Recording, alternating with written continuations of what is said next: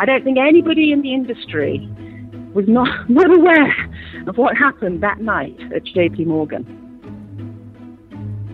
That night at JP Morgan, the big industry conference we told you about a few episodes ago, well, it threw an unexpected spotlight onto a simmering issue in science and business gender diversity, sexism. I'm Meg Tirrell. And I'm Luke Timmerman, and you're listening to Signal. Today, we take you back to San Francisco, where one night during the annual conference, an investor relations group called LifeSci Advisors threw a party for clients. Well, parties happen every night at JP Morgan, but this one stood out because, in addition to all the investors and executives that you'd expect, there were scantily clad female models. The organizers told Bloomberg News, quote, When you think about going to a party, when you don't have any models, it's going to be a 90 10 or even greater male to female. Adding in some females changes the dynamic quite a bit. yeah, so this did not sit well. A couple weeks later, BioCentury, a trade magazine, published an open letter denouncing the party itself, saying literally, We can't believe it's 2016 and we have to spend our time writing this letter. It was signed by more than 200 prominent venture capitalists, executives, investors, and others in the industry, both male and female. So, this might sound like a one off thing. Yes, it's ridiculous, but hopefully this doesn't happen all the time, right? Wrong. We talked with a lot of women in biotech for this show who shared stories of facing blatant sexism in the workplace. We also talked with those who've experienced the non blatant kind, the kind of unintentional, baked in biases that can often do as much or even more damage. That voice at the top of the show, that's Annalisa Jenkins, and she's the CEO of Dimension Therapeutics, a biotech company working on gene therapies for rare diseases. So, this company, LifeSci Advisors, was publicly reprimanded Industry figures expressed their outrage. Many people thought biotech had learned an important lesson. So let's wind forward a month, six weeks. So I attend the Roth conference in Laguna Beach. We go to the check in desk, sign up. I was there with my head of commercial and my chief financial officer, three women. So we walked to the desk and we were handed our free gift three boxes of male boxer shorts brand naked on them. And I looked at the young people that were handing over the gifts and I said, Is this the free gift? Male boxer shorts? The naked on them? And they said, Yes, yes. And I said, Well, where is the gift for the women at the event? And they said, Well, you can always give that to your boyfriend or your husband. Can you hear me rolling my eyes? Clueless, right? But these aren't isolated incidents. Let's examine the depth of the problem behind them. At the top 40 pharmaceutical companies in North America and Europe, women hold just 16% of senior management roles, according to an editorial last year in the journal Nature Biotech. Among the top 10 biggest biotech companies, it's only slightly better. Just under 18% of senior managers are women. But what about startups? They're all about outside the box thinking, right? Well, Nature Biotech says of the 10 companies that raised the most money in 2014 through IPOs, women held just under 19% of all senior management roles. You know, if you look at the raw numbers, you can't ignore the fact that it's not wholly balanced either in terms of gender or, or other forms of diversity as well. Katrine Bosley is CEO of Editas Medicine, a young biotech company working in the super hot field of gene editing. And she makes an important point. Even though we're talking mainly about women in this episode, they're not the only ones underrepresented in the drug industry.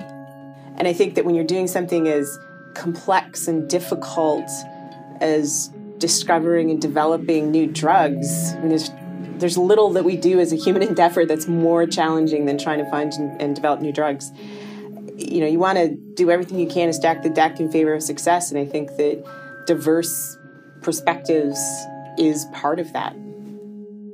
So, if biotech is going to take on the huge challenge of combating deadly diseases and improving human health, it's got to have the brightest minds at the table. And they can't all just be white men. So, what accounts for this extreme imbalance? It's not that women don't go into science women earn half of the PhDs in science in the US, according to the National Science Foundation. But as you go up the ranks in academia, the imbalance grows. Just 21% of full science professors and about 5% of full engineering professors are women. So, the issue with biotech is that it takes the imbalance we see in STEM academia and adds yet another layer. So, I think that today we're at a moment in time where the three key stakeholder groups the investment banking sector, the uh, investor sector, and really the senior leadership and management sector in the companies themselves are grossly dominated by men. That imbalance can make this industry feel like a good old boys club, and that can lead to some overtly sexist behavior, like the party we talked about at the top of the show. But many women in biotech are experiencing discrimination on a daily basis in far more subtle ways. They're victims of unconscious bias. With most industries, um, as people rise, it's easier, perhaps, for the people looking at hiring to hire people who look more like them, who have had similar roles to them, and, and who are networked in the same areas. So I think there's a little bit of intrinsic, sort of unconscious bias through that. That's Deborah Dunsire, CEO of Forum Pharmaceuticals, a company focused on drugs for Alzheimer's and other brain diseases. And Dunsire points out that even though biotech is known for taking bets on risky science, it's pretty risk averse when it comes to recruiting someone unfamiliar to their leadership team. You know, if you've seen a pattern that was successful, the next time you're going to look for that pattern and you're more likely to fund it. So it's sort of a self fulfilling prophecy success breeds success. And so much harder then to look at something that has a very different pattern, uh, your woman founder, and say, oh, it injects a level of risk because you haven't seen that pattern be successful yet. You have to hope this kind of thing isn't intentional. But unfortunately, we heard some stories to the contrary. Um, I mean, the one that was just that really blew me away was um, the I don't want to deal with you because you're a woman. Miriam Bohr is the founder and chief technology officer of Sonify Biosciences, a private company working on a device to treat melanoma and other skin cancers. That like really just absolutely blew my mind because I mean, of all the things you could be doing with a startup, like I'm studying a cancer treatment and it just is absolutely incredible to me that that like my gender trumps possibly funding something that can save lives. Bohr says some potential investors are less overt. They just prefer to deal with her male collaborator.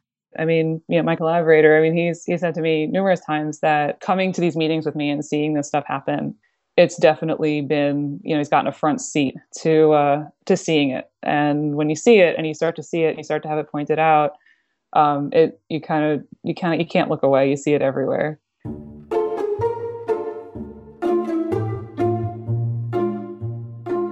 So it's kind of been weird for me. I've actually been feeling that way myself working on this episode talking with all of these folks about what their experiences have been like with sexism in the industry has made me start to think more about this issue sort of in my daily life and think, wait, was that sexist or am I just thinking more about this now? And it's actually kind of uncomfortable. It's something that you don't really want to have to think about all the time. So, Meg, I have to tell you, one time in my career, I remember being the distinct minority in the room. This was for a chapter opening event for an organization called Women in Bio. And I headlined an article about this 200 women and five men. and I'll tell you that I felt really unusual, weird, a little uncomfortable in that room. And I wonder, is that, I mean, you find yourself in environments like this all the time where there's a lot of men and, and very few people who uh, look like you. How, how does that feel?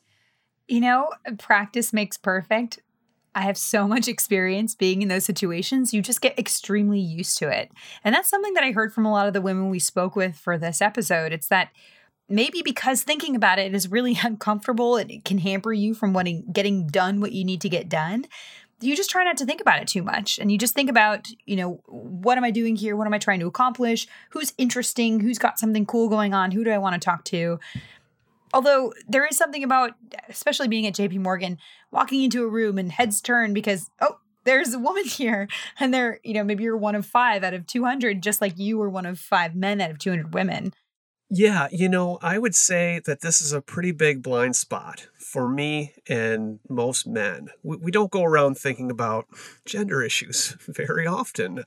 But I will say that when I was the distinct minority in the room, there was some weirdness around it and people were friendly they invited me there but i'll say when i went up to approach a small group of women in biotech who were socializing networking I would approach, and you could tell that a chill entered the room or the area. They kind of stopped and stiffened up a little and, you know, changed the conversation. And maybe that was because I was a man, or maybe it was because I'm a reporter, or both. I mean, it was hard to say, but it opened my eyes to my own blind spot. Mm. Have you ever felt like you have to repeat yourself several times before people will listen to you or take your point. No. That's something that I feel a lot. And sometimes I wonder if it's because I'm a younger person in the industry. Sometimes I wonder if it's because I'm a woman. Most of the time, I try not to think about it. I mean, have you ever had people behave in an overtly sexist fashion toward you in your job as a reporter? I'm sh- yeah. I mean, especially being a TV reporter, you get a lot of comments about your appearance, not not from colleagues or, or superiors, but just people in in the world, you know, people on Twitter. You know, I'll I'll do a I'll go on TV and I'll talk about something that I think is really interesting or it's really important. And I'll come back and I'll like check my, you know, Twitter feed. I'll be like, "Oh, I wonder if somebody cares about about this news." And someone would be like, cutie smiley face. And i'm like well at least it was a positive thing. Sometimes i get off air and people are like your hair really doesn't look good today. I'm like thank you. So you know i don't know if that's a woman thing or if that's a tv thing. That's sort of the day-to-day feedback i get. Yeah i i would say that appearance has never been an issue for me in my job like ever. I, it just never comes up. It's not something i ever think about and, and I'll say, even in doing this show, and maybe this isn't for for our show, but I've had people make comments to me about partnering with Meg on this show and like how attractive she is. and and I, you know that you're like I can't see her. This is a radio show. I, well, uh, number one, it's a radio show, but you know it just like struck me that why would that even occur to to you to bring up. I mean, that's just not what our show is about, and nobody ever talks to me like that. Well, I'm sure a lot of people think it.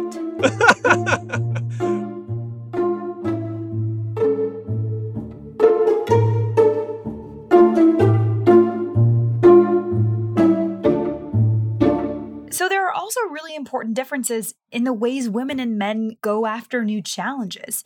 For example, Bosley is now in her second CEO role after selling her last company, the cancer drug maker Avila Therapeutics, to Celgene for $350 million up front, and potentially half a billion more if Avila's drugs met certain goals. So she's obviously a badass. But back before she made the jump to CEO, she said she questioned the timing of taking that leap. The interesting thing was I, you know, had a number of conversations with folks about it just to, you know, do you think I'm ready? This kind of thing. And a couple of incredibly important pieces of advice that I got. One was if I'm asking the question, then for sure nobody else is going to think I'm ready. And if I couldn't say I was ready, why would anybody else think I was ready?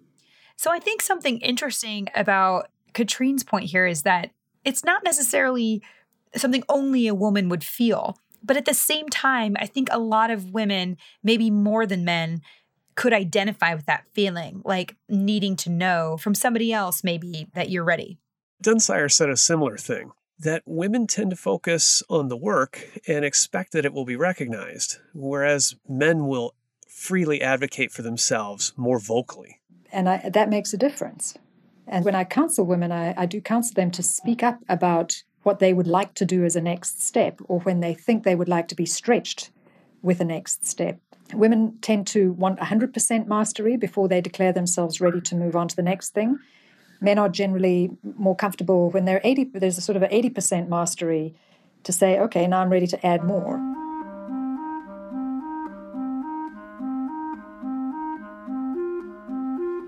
It's important to point out that so far, the women we've heard from in this episode are ones who are in charge of their own companies. There are many more women in this field who aren't in charge, and in some ways, they've got a lot more to lose. Many of them are afraid to share their stories because it would mean upsetting men they work for and jeopardizing future opportunities. One woman we spoke with experienced really horrifying sexism related to her appearance in her role as a senior manager. She since left her company, but she was afraid of speaking publicly because she thought it would make her virtually blacklisted in her field.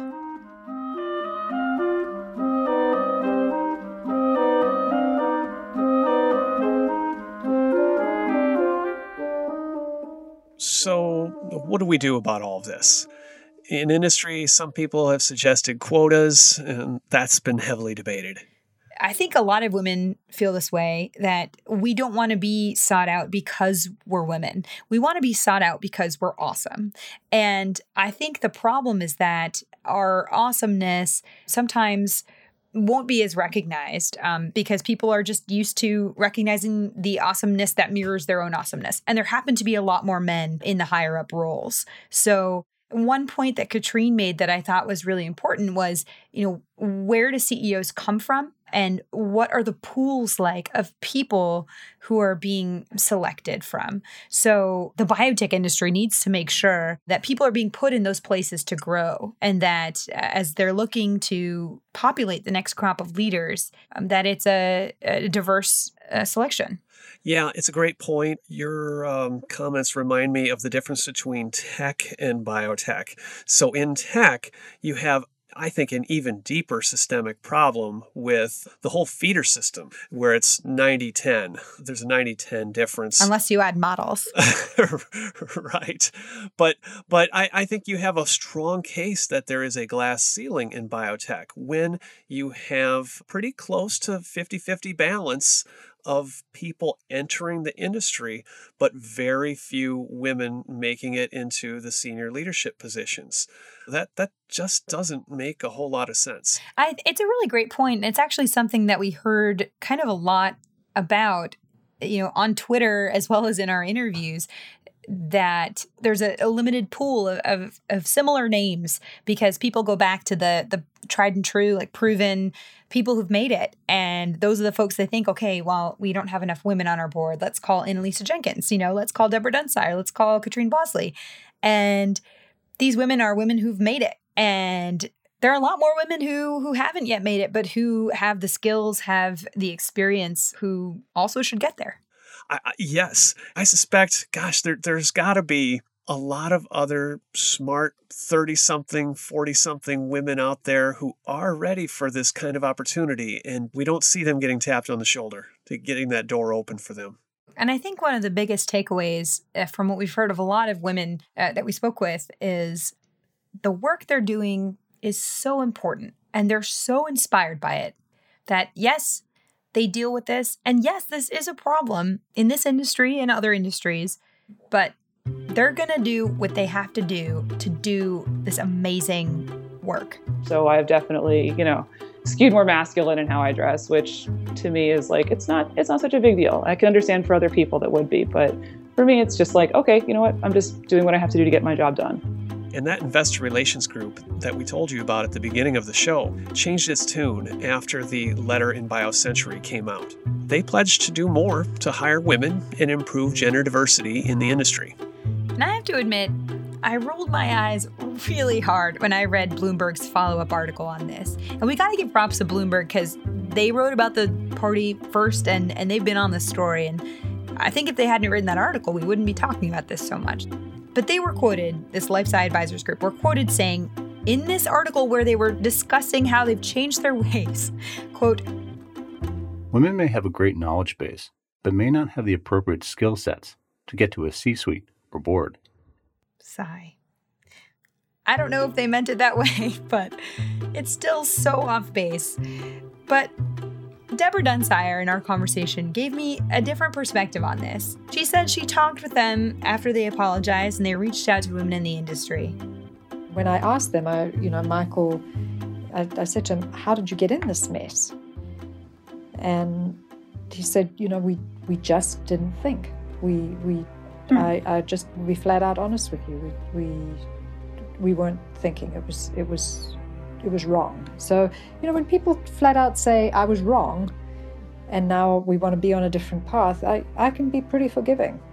It's helpful to hear you say that because from what I've read of their, you know, what they've done since, it almost seems like they still don't get it. I just thought, oh. I think that we can't we can't win by not allowing people to change.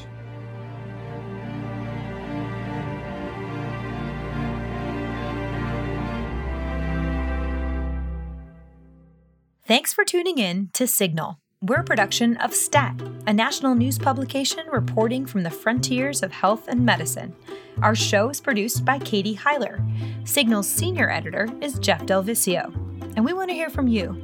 Email us at signal at statnews.com or tweet us using the hashtag SignalPod. Next episode How do drugs really work? Are they doing what we think they're doing? Some of our best known medicines are still mysteries. Next on Signal.